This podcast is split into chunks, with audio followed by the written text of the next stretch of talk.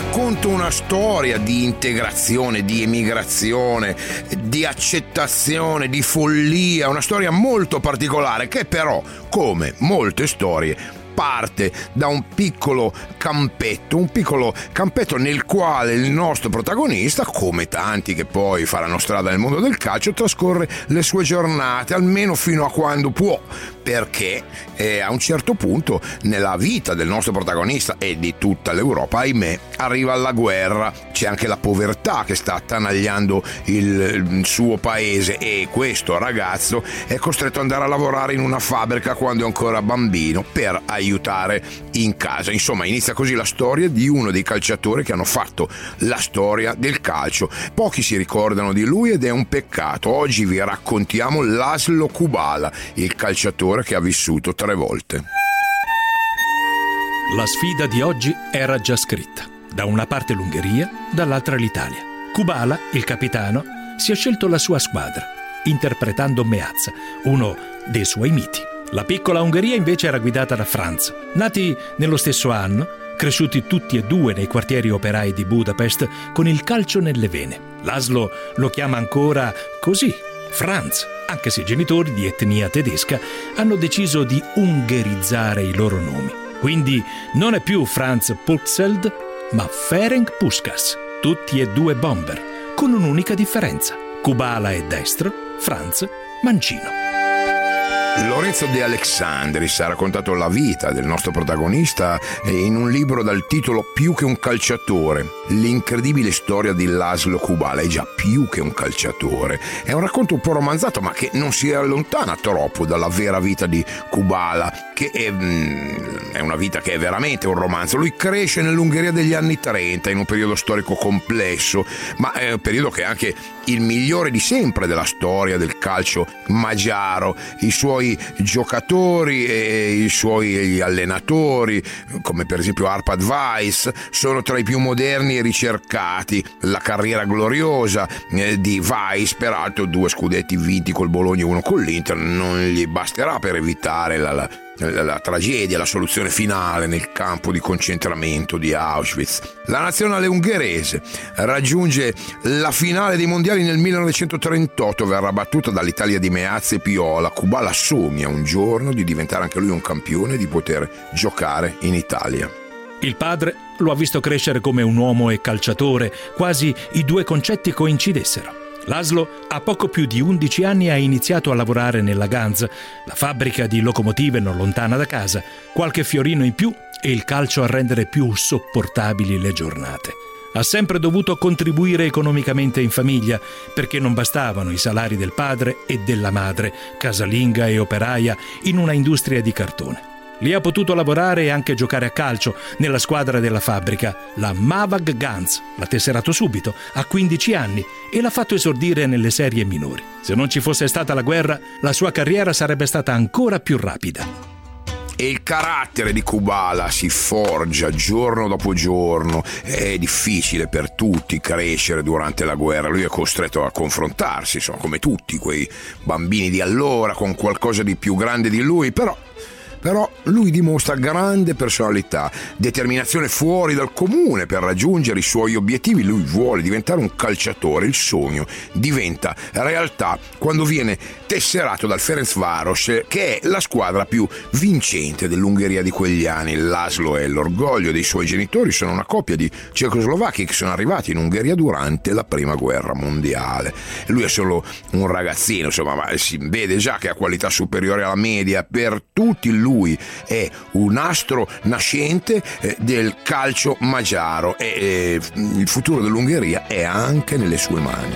Kubala è nato e cresciuto a Budapest durante gli anni della guerra non ha mai potuto lasciare la capitale, ma da quando diventa un calciatore professionista con la maglia del Ferencvaros, quando la guerra finisce, può iniziare a girare e a uscire dai suoi confini e la prima tappa della sua carriera non è molto lontana da casa, però gli serve per scoprire che fuori dalla sua città esiste un mondo che lui non ha ancora visto. Prima destinazione è proprio la Cecoslovacchia, Bratislava oggi in Slovacchia, è la terra dei suoi genitori, deve giocare giocare contro la squadra di casa, lo Slovan Bratislava.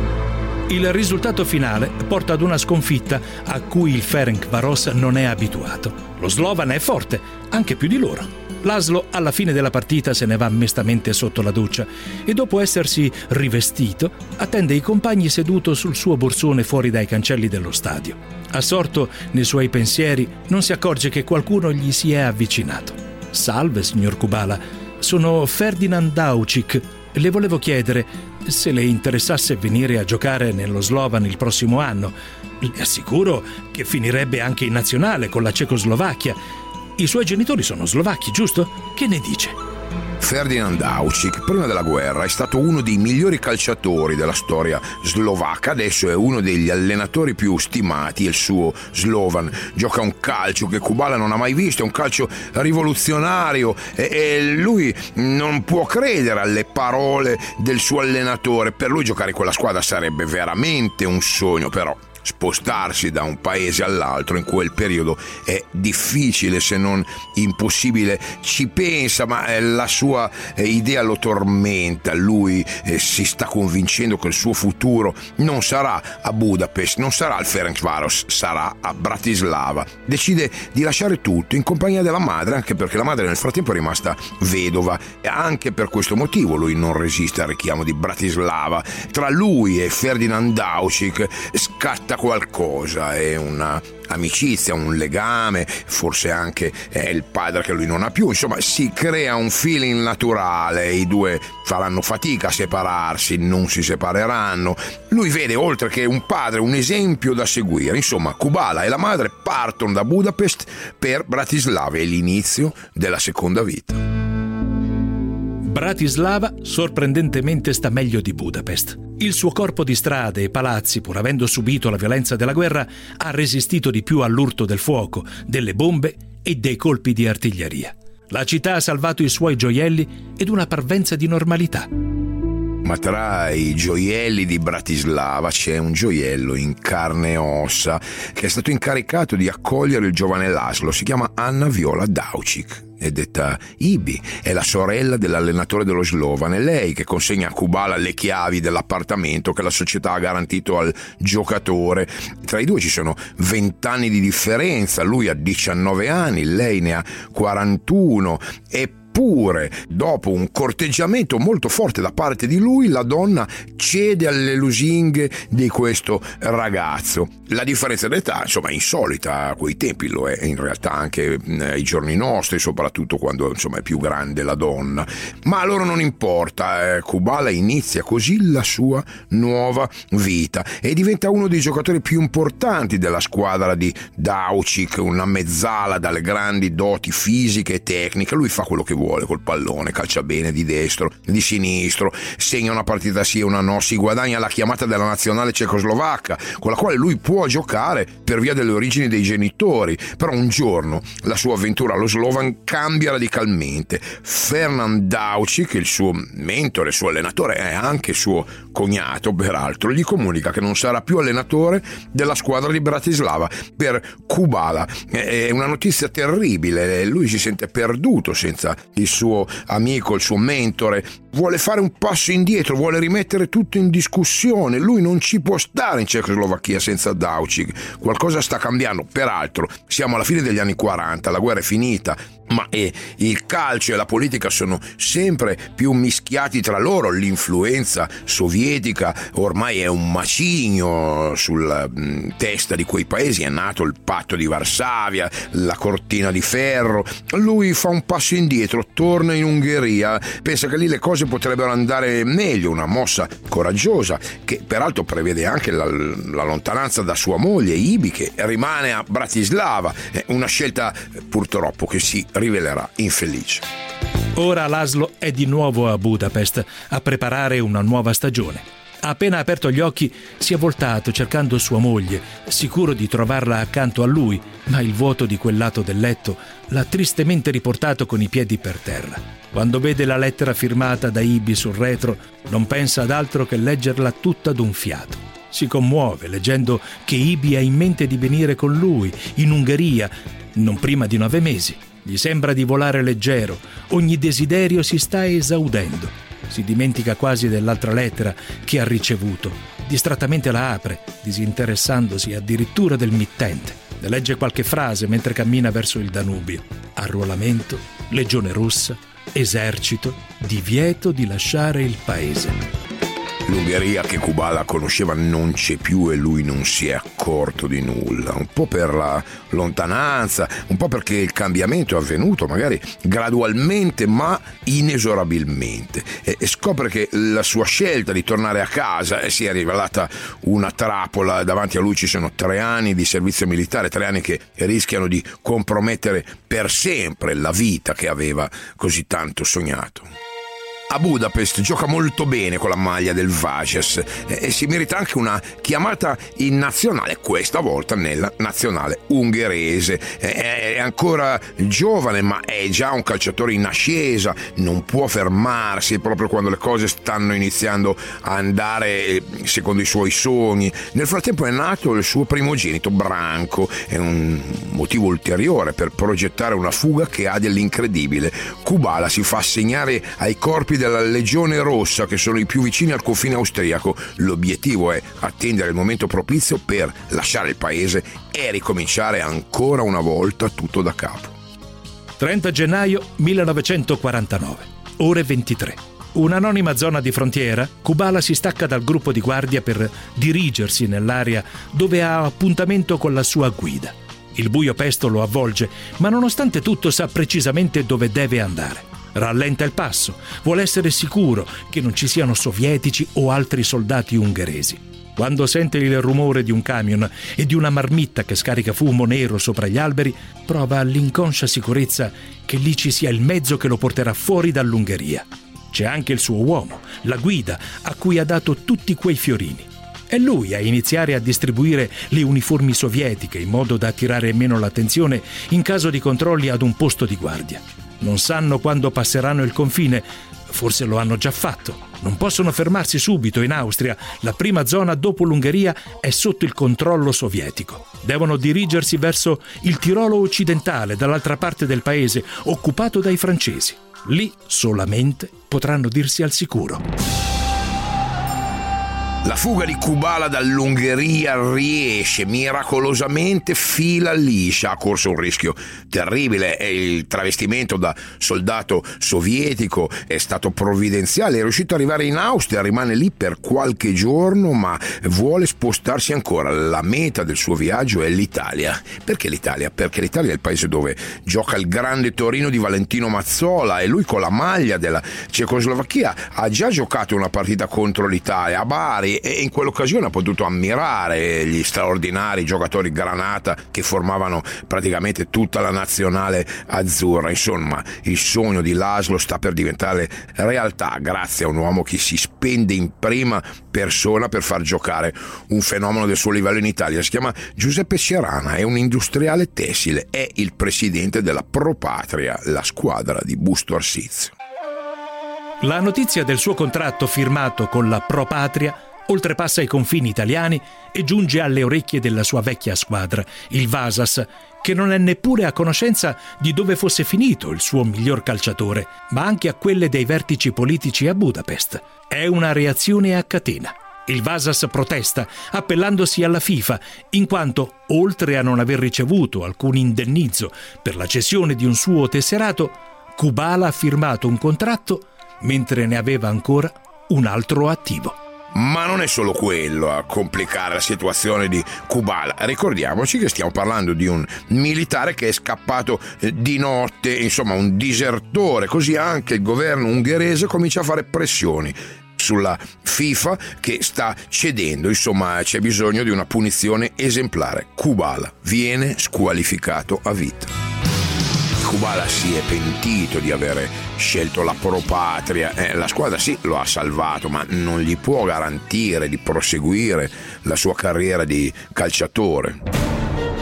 Il peso della propatria si è dimostrato troppo debole per influenzare realmente una federazione dura come quella magiara o addirittura costringere al dietro front il presidente della FIFA. Rimè avrebbe dovuto sopportare le ritorsioni dei vertici sportivi ungheresi, ma per chi? Per un 22enne di Budapest e una piccola squadra di Busto Arsizio diciassettesima nel campionato in corso? E allora lui ripensa alle offerte eh, che gli avevano fatto Inter, Juventus, Roma, offerte che lui aveva rifiutato da parte di società che avrebbero avuto sicuramente un peso politico diverso rispetto alla propatria, ma ormai non si può più tornare indietro, c'è rimpianto e anche la sua forma fisica viene condizionata. I giornalisti che lo vedono in tribuna a Busto Arsizio, lo descrivono appesantito, lo considerano un ex calciatore che continua a prendere lo stipendio senza fare niente, niente per meritarselo, proprio sono questi attacchi che feriscono l'aslo. E nonostante questo la sua reputazione non ne risente. Un giorno riceve una lettera, la apre e non può credere ai suoi occhi. È stato invitato dal Grande Torino a giocare una partita contro il Benfica in programma il 3 maggio 1949. Laszlo Kubala sta per andare incontro veramente a un bivio incredibile. Vedrete come. Il falco. Il falco. Il falco. E il gabbiano.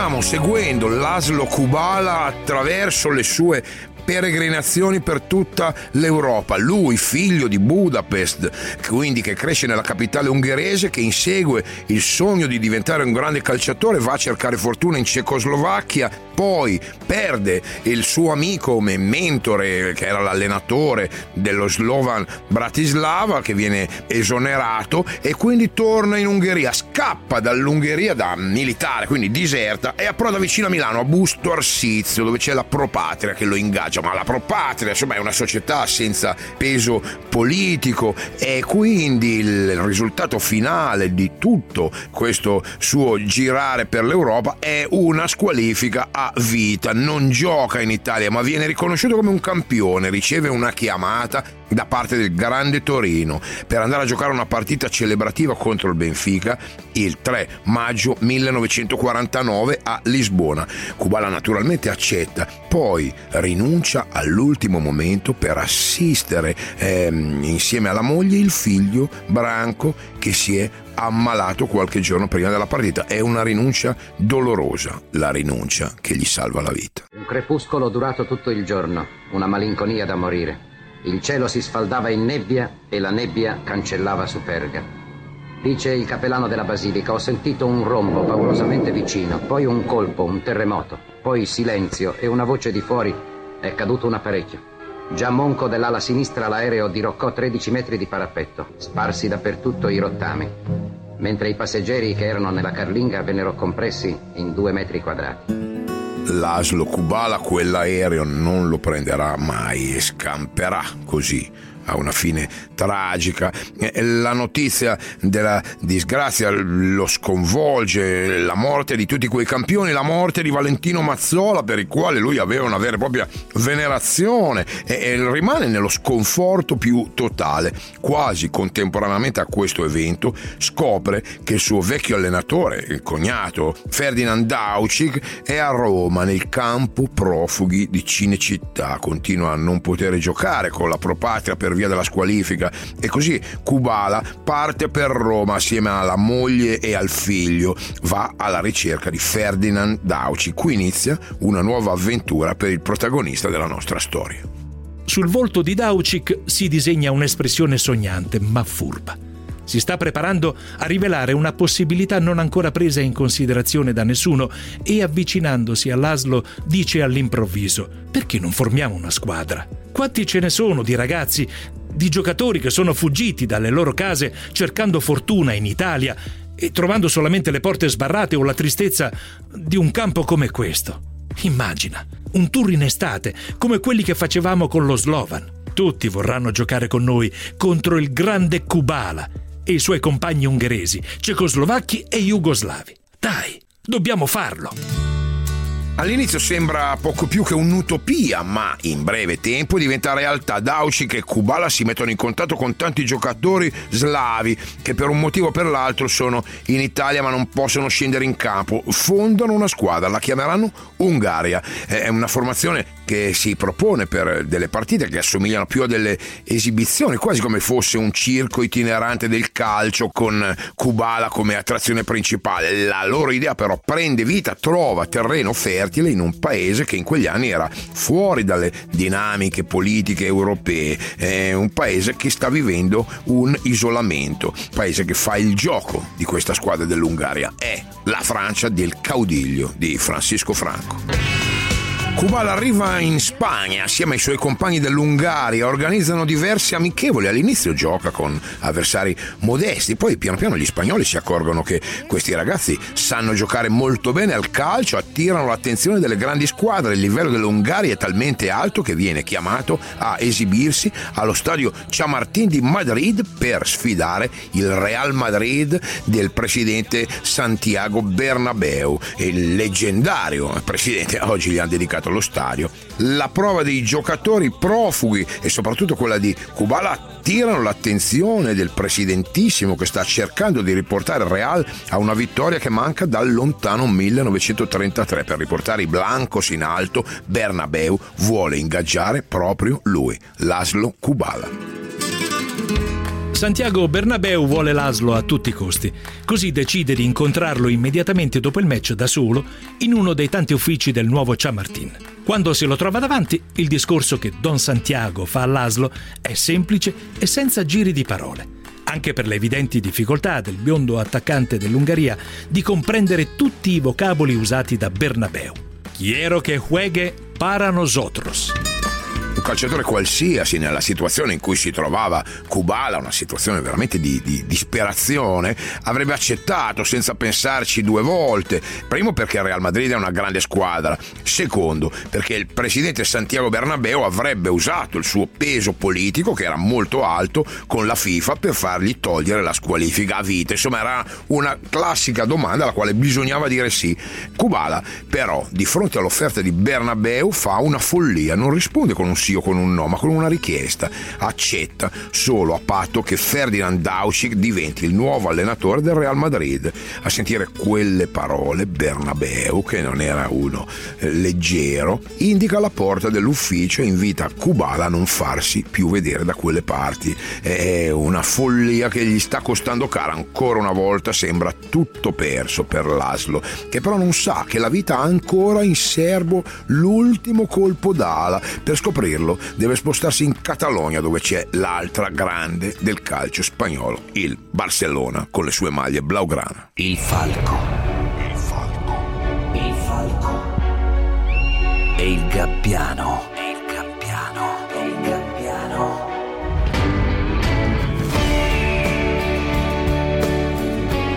Ritroviamo Laszlo Kubala, il nostro protagonista, è deluso, è a un tavolino di un bar delle Ramblas a Barcellona. All'improvviso davanti a lui si presenta Josep Samitier, leggenda del Barcellona, membro di un certo peso del club catalano. Si rivolge a Kubala e gli fa la classica offerta che non si può rifiutare, vestire la maglia del Barcellona, accettando anche di assumere Ferdinand Dauci come allenatore dei Blaugrana. Il gesto nobile di Laszlo Kubala che aveva preferito non mettersi in salvo dalla vita se non facendolo con il suo mentore, il suo cognato, il suo amico Ferdinand, gli viene ripagato all'inizio della sua nuova vita, anche se per ora la squalifica da parte della FIFA è ancora valida.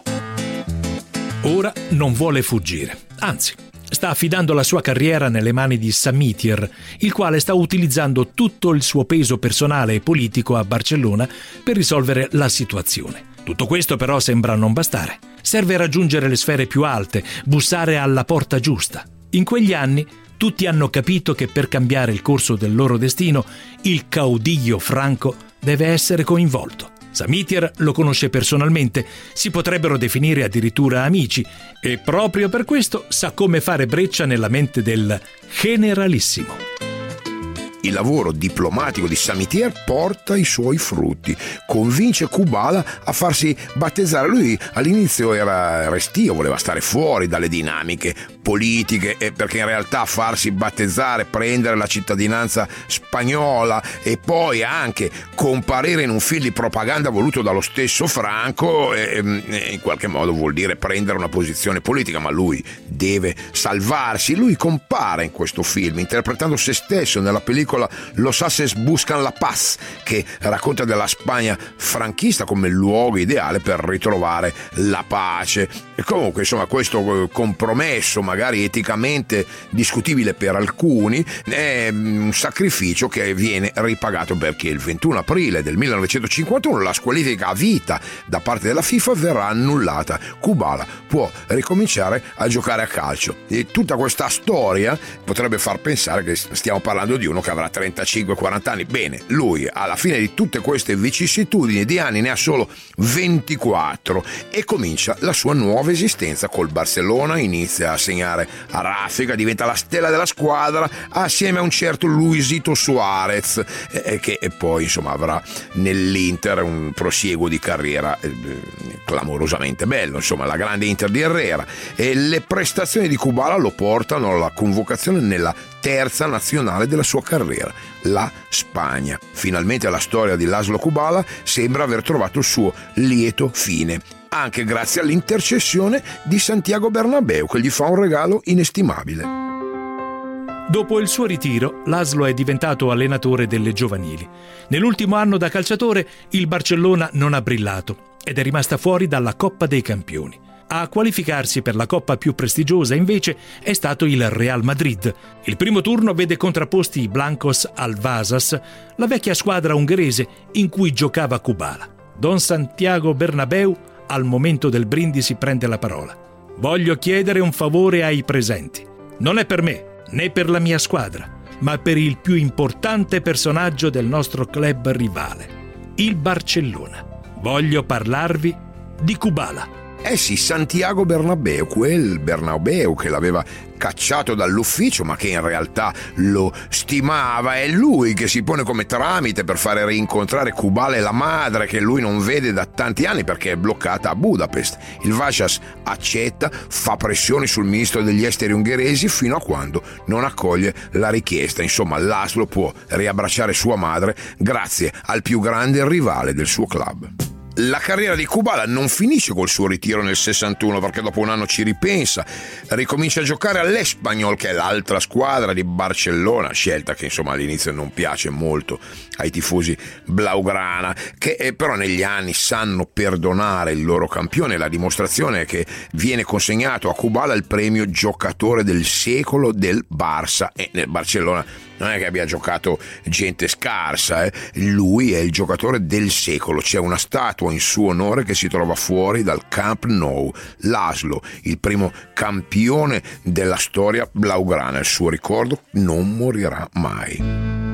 E dopo il ritiro definitivo, Kubala eh, siederà per più di 30 anni in panchina come allenatore, comincia a girare il mondo. Nel 69 l'ha chiamata nella sua terza casa, che è la Spagna. Deve ricostruire una nazionale di livello che da troppi anni sta fallendo gli obiettivi più importanti. È un lavoro lungo che si chiude nel 1980 dopo due qualificazioni ai mondiali del 78 e agli europei appunto dell'80. L'ultima esperienza in panchina è datata al 95 alla guida del Paraguay, poi lascia per problemi di salute.